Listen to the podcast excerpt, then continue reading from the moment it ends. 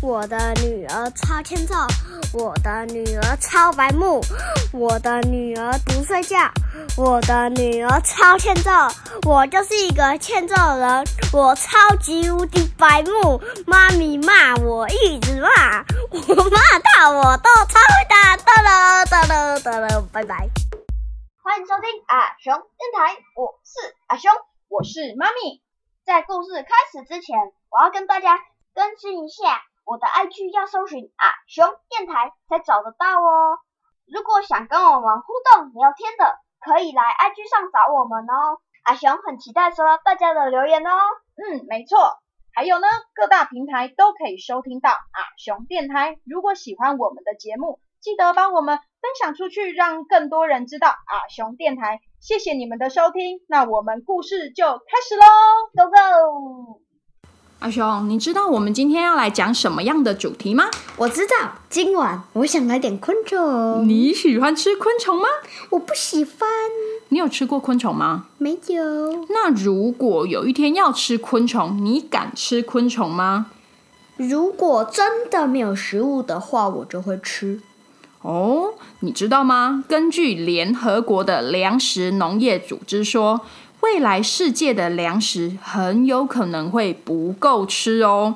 为什么？猪、牛、鸡的繁殖力又没有昆虫那么快，昆虫可能会变成未来的美食流行哦。哦，嗯，你要做好心理准备哦。目前呢，全世界有三分之一的土地是拿来种。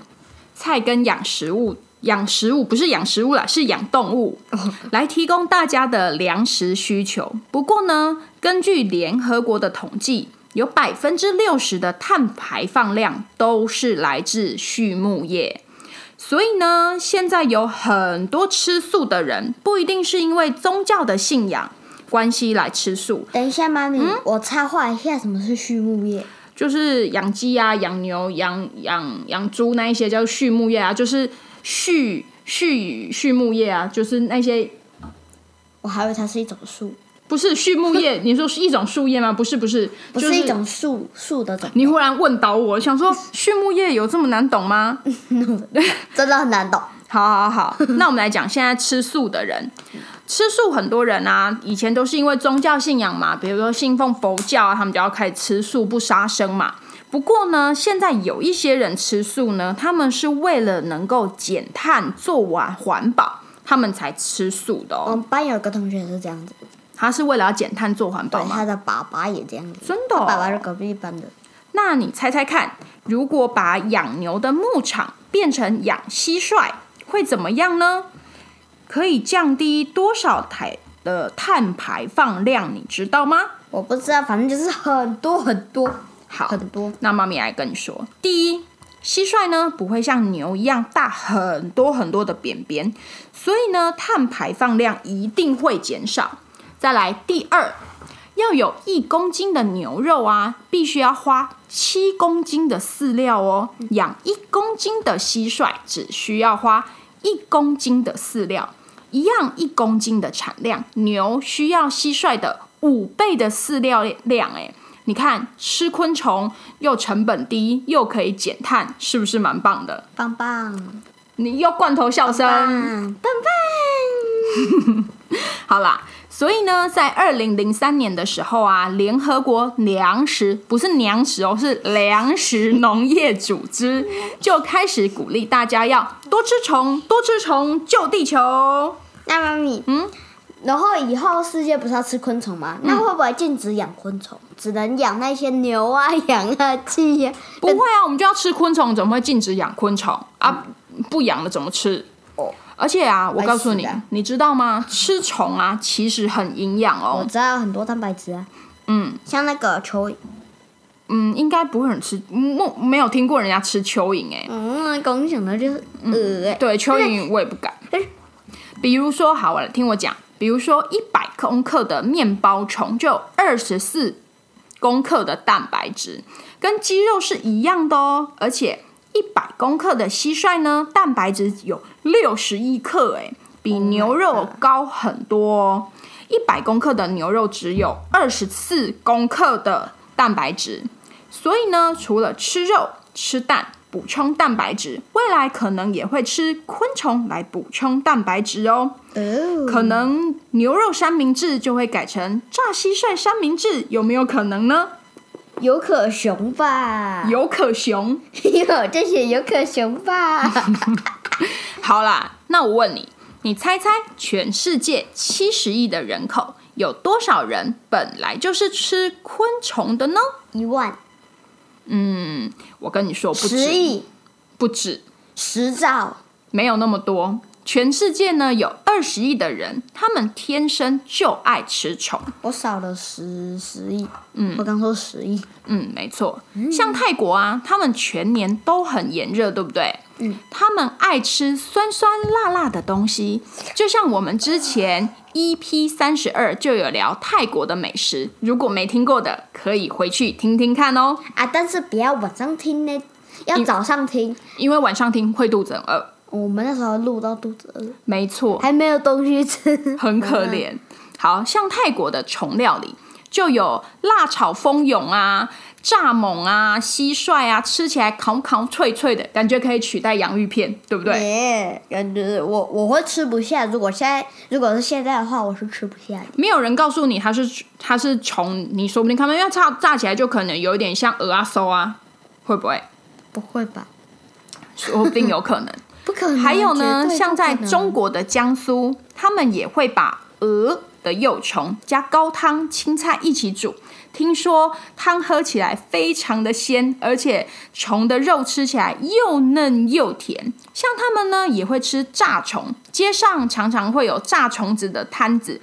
你记得非洲有一个撒哈拉沙漠吗？不记得。你不记得撒哈拉沙漠？我们之前花很长的我我记得撒哈拉沙漠，我不记得了非洲。哦。好，它在非洲，好他们会在雨季的时候呢，抓有翅膀的白蚁，把它炒来吃。听说有啊，翅膀，为什么一定要有翅膀？嗯，可能他们特殊的种类吧。好啦，你听我讲，你一直插断我。听说呢，他们吃起来就像吃坚果一样，是当地很重要的食物来源哦。那还有什么国家也爱吃虫？嗯，日本。怎么可能呢、日日日本不是都很闲，可以研发很多食物啊？咦，不是吗？你 不是自己说的。啦。咦 咦，日本有很多腌制的东西，你记得吗？嗯，他们习惯把多的食物都全部腌起来，可以长时间的保存。像他们呢，会抓蚱蜢，用酱油、砂糖腌起来，配白饭吃来补充体力。呃可是虫常常都埋在土里，这样子不会吃到土吗？嗯，之前不是有说像泰国一样的热带国家，他们已经吃虫吃很久很久了吗？嗯，所以呢，像泰国已经有超过两千座的昆虫养殖场，一年可以生产七千五百吨的昆虫做成食物。所以呢，不是像你想的随便在地上抓虫就来吃，而且虫大部分也不会生吃，因为因为生吃可能口感不好。我是没吃日本的章鱼，生鱼片这样。不是章鱼章鱼是韩国，他们吃生吃章鱼，哦。他们通常都会烹饪，高温把它下去炸啊、煮啊、炒啊。所以我想说，高温下去应该什么细菌也都会被高温杀掉了吧？那妈咪，你刚刚说全世界有那么多人吃虫，怎么没有讲到欧洲人吃什么虫料理呢？哎呦，上次被你干妈笑你没灵魂以后，现在都有真认真在听喽。古时候的欧洲人呢，是真的不吃虫子，他们认为吃虫子是野蛮又落后的行为。他们也不想想自己胎格贵不爱洗澡，更恶心，对不对？那为什么欧洲人觉得吃虫是很落后的事情？因为在十五、十六世纪的时候啊，欧洲人他们不是都会在海上航行啊，去发现新大陆吗？对呀，对不对？在西班牙人在航行海上的时候呢，他们经过了中南美洲，发现住在当地的原住民有吃昆虫的习惯，所以呢，他们默默在心里就认为说，吃昆虫是一件很落后的行为。啊，为什么他们歧视原住民呢？他们歧视啊，他们就觉得他们是土人嘛，对不对？还有啊，之前不是有提到说，就是人类大概在一万年前就学会了可以自己耕种吃耕种嘛，对不对？对能够自己生产食物啊，所以就不用吃虫啊。可是呢，每到夏天都会遇到一大批的蝗虫，去把农人辛苦耕种的农作物吃光。农人也会常常被昆虫咬伤啊，搞得全身很痒，甚至还生病。所以呢，昆虫就会被认为是讨人厌的害虫。那我问你，你喜欢昆虫吗？嗯，其实有一些昆虫我喜欢，有一些不喜欢。比如说什么昆虫你喜欢？呃，我想说就是像是蝴蝶，蝴蝶，蝴蝶你喜欢？蝴蝶可以，只是不要太那个太大只，太大只我会怕，太大只我就感觉中间那一只是毛毛虫。嗯毛毛虫，你说中间那一节哦，对，会吗？可是我我我都不喜欢如果很大只的，虫子，我都不喜欢。好，欧洲人啊，自己啊不喜欢虫子啊，还到处去说别人吃虫子很落后，还一直说到处说吃虫子多不好多不好的坏话。到了十六世纪啊，欧洲人到处航海殖民嘛，对不对？到处说，哎呦，昆虫是害虫，昆虫是害虫。从此啊，就影响了全世界的饮食文化。这也就是现代大部分的人不敢吃虫子的原因了。我们祖先好坏哦。那现在欧洲人还是不吃虫吗？嗯，算对也不算对。之前不是有提到说，因为温室效应的关系，让地球的气温一年比一年还要高吗？对不对？水资源也越来越缺乏，可能最后会没有食物可以吃嘛。而且欧洲人发现泰国人吃了那么多虫子也没有死掉，辽国人吃虫子还越吃越强壮。所以呢，欧洲人就想：咦，如果生产的过程安全、干净、卫生，那营养的昆虫是不是就能吃得很安心呢？那妈咪，欧洲人是怎么做的呢？哦，他们盖了昆虫的垂直工厂。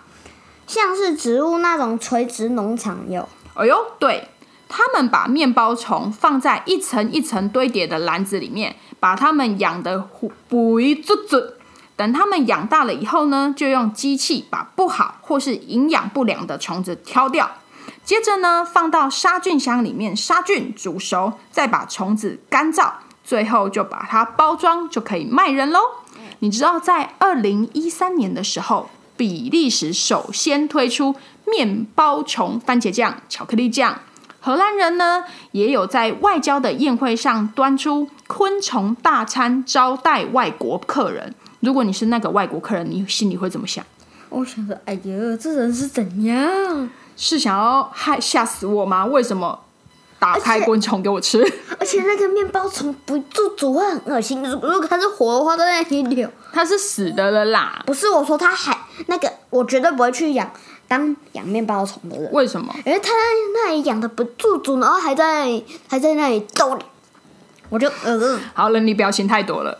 那我问你，那这样安全的养殖方式，你会想吃吃看面包虫番茄酱吗？呃，不会，因为我我之前看到影片上有人吃面包的，那如果有不跟你说它是面包虫的番茄酱，你会吃吗？会吧？我不会，因为我会去，我其实没有，我其实没有试的时候就去看成分表，然后我就看 面包虫，嗯，我！我我是觉得不敢呐、就算昆虫很好吃，可是它外形还是有一点可怕啊，对不对？对啊，那妈咪以后没有了吃肉，只能吃昆虫怎么办呐、嗯，很多人都跟妈咪一样啊，所以呢，就有人把昆虫磨成粉，变成看不到它的样子，像是有蟋蟀面包、面包虫面包，里面的昆虫就是把它磨成粉末，很营养，却不会看到昆虫本人。就自我安慰，也不是自我安慰啊，就是它变成它的成分，但是你不会看到虫子啊。就是睁一只眼闭一只眼。嗯，这样我就可以吃。嗯他们蛮聪明的，这样子我就应该会敢吃了。其实，其实它的虫的形状，我敢吃啊。它虫的形状你也敢吃？我看过蚯蚓，看过蚯蚓跟真的要吃蚯蚓是两回事呀，阿雄。但我同学有一个同学很皮，他就挖，他就在那里挖土挖蚯蚓，然后他就明明知道我很怕虫，然后他就把那只虫这样子摆在我，我吓死，那你这样还敢吃？我敢吃，你敢生吃？我不敢，我不敢，因为啊，它就是生吃的话，它就还是会在那里扭，我会怕怕。那你觉要怎么样烹饪你才敢吃？呃，或许它是虫的外形可以，只是它要是熟的，熟的就可以。对。那妈咪，你知道还有什么东西是昆虫做的吗？嗯像日本人呢，他们会用蟋蟀做成蟋蟀鲜贝，吃起来就像一般的鲜贝一样，是没有怪味道。所以它是磨成粉粉。我觉得应该是。还有芬兰芬兰人呢、他们会用蟋蟀来做面包，蟋蟀面包里面的蛋白质是一般全麦面包的三倍以上哦。以后爸比再吵着要补充蛋白质，妈咪你就买蟋蟀面包给他吃，好，没问题。吃吃吃。而且不要告诉他，他吃完了再告诉他。呃呃，对不对？好，除了蟋蟀以外，像是面包虫啊，也能做成意大利面、饼干，或是加在汉堡排里面、肉丸里面、香肠里面，不但不会影响食物的味道，还能提高食物的营养哦。那妈咪为什么只有蟋蟀跟面包虫，其他都不能做成食物？也不是啦，主要是因为蟋蟀跟面包虫长得很快，它们大概一个多月就可以长大，所以呢，在开发新的食物的时候呢，很常会把它们拿来做成食物的实验品啊。对了，还有一种是蛆的幼虫，它们叫做黑水虻，可以用来做昆虫奶油哦。哎呦，嗯，为什么？哎呀，因为感觉很恶。不会吧？嗯，他们身体里面呢有百分之三十五都是油脂。那妈咪也能做奶油喽，我跟黑水虻 差不多。妈咪奶油，新品奶油，妈咪奶油。不过黑水虻的油里面呢，有对人体很好的抗老的亚麻酸跟亚油酸，妈咪体内可能只有肥油而已。对你吃的会不好，你吃了脸上会抖抖抖。咦？所以呢，比利时人呢就把黑水虻的油加到蛋糕、松饼里面，取代一般做糕点会用到的动物性奶油。结果发现呢，食物的味道不但一样美味哦，而且还多了抗老的营养，吃起来更健康。而且比较不会胖。不要用妈咪奶油，咦？会长痘痘。嗯，希望这些营养的虫虫食品在台湾也能够买到，感觉很不错，对吧？对呀，那你会想买吗？我我我不要我不要看成分表，我绝对不要看成分表，不然我会不想吃。你不要可是我觉得它如果磨成粉那些，我就可以吃。我会有点心理上的恐惧。不会啊，说你吃习惯就觉得还好啊，不是，对不对？我会有心理作用，我就是呃，像上次啊，就以前我不是有吃那个香蕉庸格，对庸格，然后啊，我就是刚好做完劳作，我在做劳作的时候在刷油漆嘛，嗯我就看到那个那个画面，就是有一条一条格格，不知道为什么。嗯然后我在吃那个香蕉优格的时候，我就看到那个，我就觉得我像是吃油漆。你没有看，我就讲，嗯嗯，对不对？好啦。好啦，希望我们赶快可以吃到一些虫虫料理、虫虫食品哦。嗯，好。那今天的故事就讲到这里，下一集我们来聊聊美食吧。世界各地有哪一些特别又好吃的美食呢？